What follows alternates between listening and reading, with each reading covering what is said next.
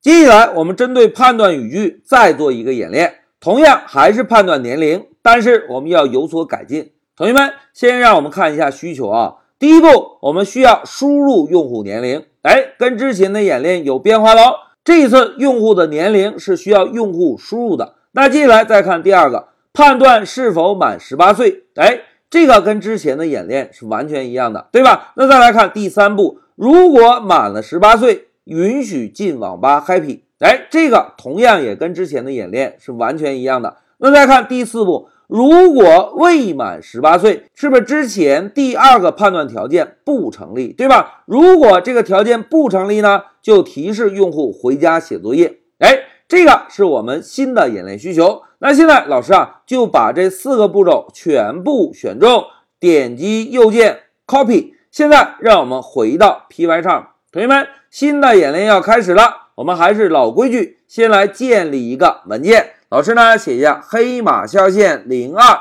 然后呢，判断年龄改进版。好，写完之后回车。同学们，刚刚老师在切换之前，是不是全部选中了一下需求文字，对吧？现在老师 Ctrl V 把需求粘贴进来，但是粘贴进来之后怎么样？全部都是错误，因为这些文字呢。Pycharm 并不认识，对吧？那有同学说，老师多行注释，多行注释。哎，在这里老师要提一下，如果我们想要给每一行都增加单行注释，可不可以呢？哎，答案是必须可以的。那应该怎么做呢？注意啊，关键时刻到了，老师呢，摁一下 Ctrl 键，摁一下斜线。哎，大家看，每一行文字前面是不是都帮我们增加了一个井号？老师呢，再给大家演示一下啊，选中我们要注释的文本。摁住 Ctrl 键，摁一下斜线，哎，井号键全部没有了。那如果再摁一下呢？哎，井号键又帮我们增加了。这个也是 Pycharm 的一个小技巧。那现在就让我们把光标啊集中在第二行，我们来完成第一个需求。但是由于用户输入啊还涉及到另外一个知识点，在这里呢，我们先简化处理一下。老师呢还是按照之前一样，先来定一个变量，age 等于十八岁。好，定义完成变量之后，我们呢就把光标移动到第五行来写一个判断语句。同学们要判断条件应该怎么做啊？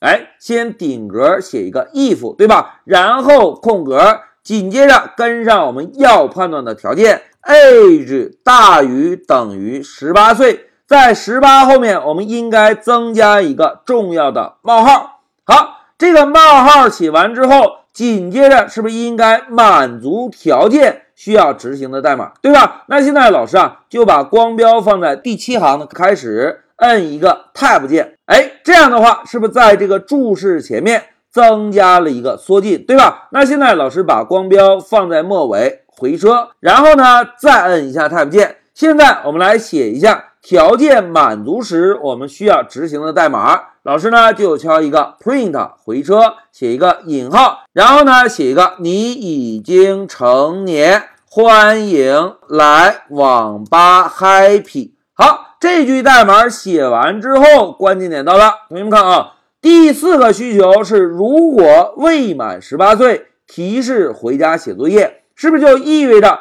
如果上面我们做的条件判断不成立？才需要执行这个代码，对吧？那怎么样判断条件不成立呢？哎，现在老师啊就把光标放在第十行，然后顶格写一个 else 回车，同时注意啊，else 末尾需要有一个重要的冒号，当然这个冒号 Pycharm 会自动帮我们加上。现在老师啊再把光标放在第十一行，摁一下 Tab 键，增加一个缩进，然后呢把光标放在末尾。再回车，现在再摁一下 Tab 键，增加缩进，然后呢，我们来处理一下未满十八岁的提示。老师呢，在这里同样写一个 print 回车，增加一对引号，然后写一下你还没有成年，请回家写作业吧。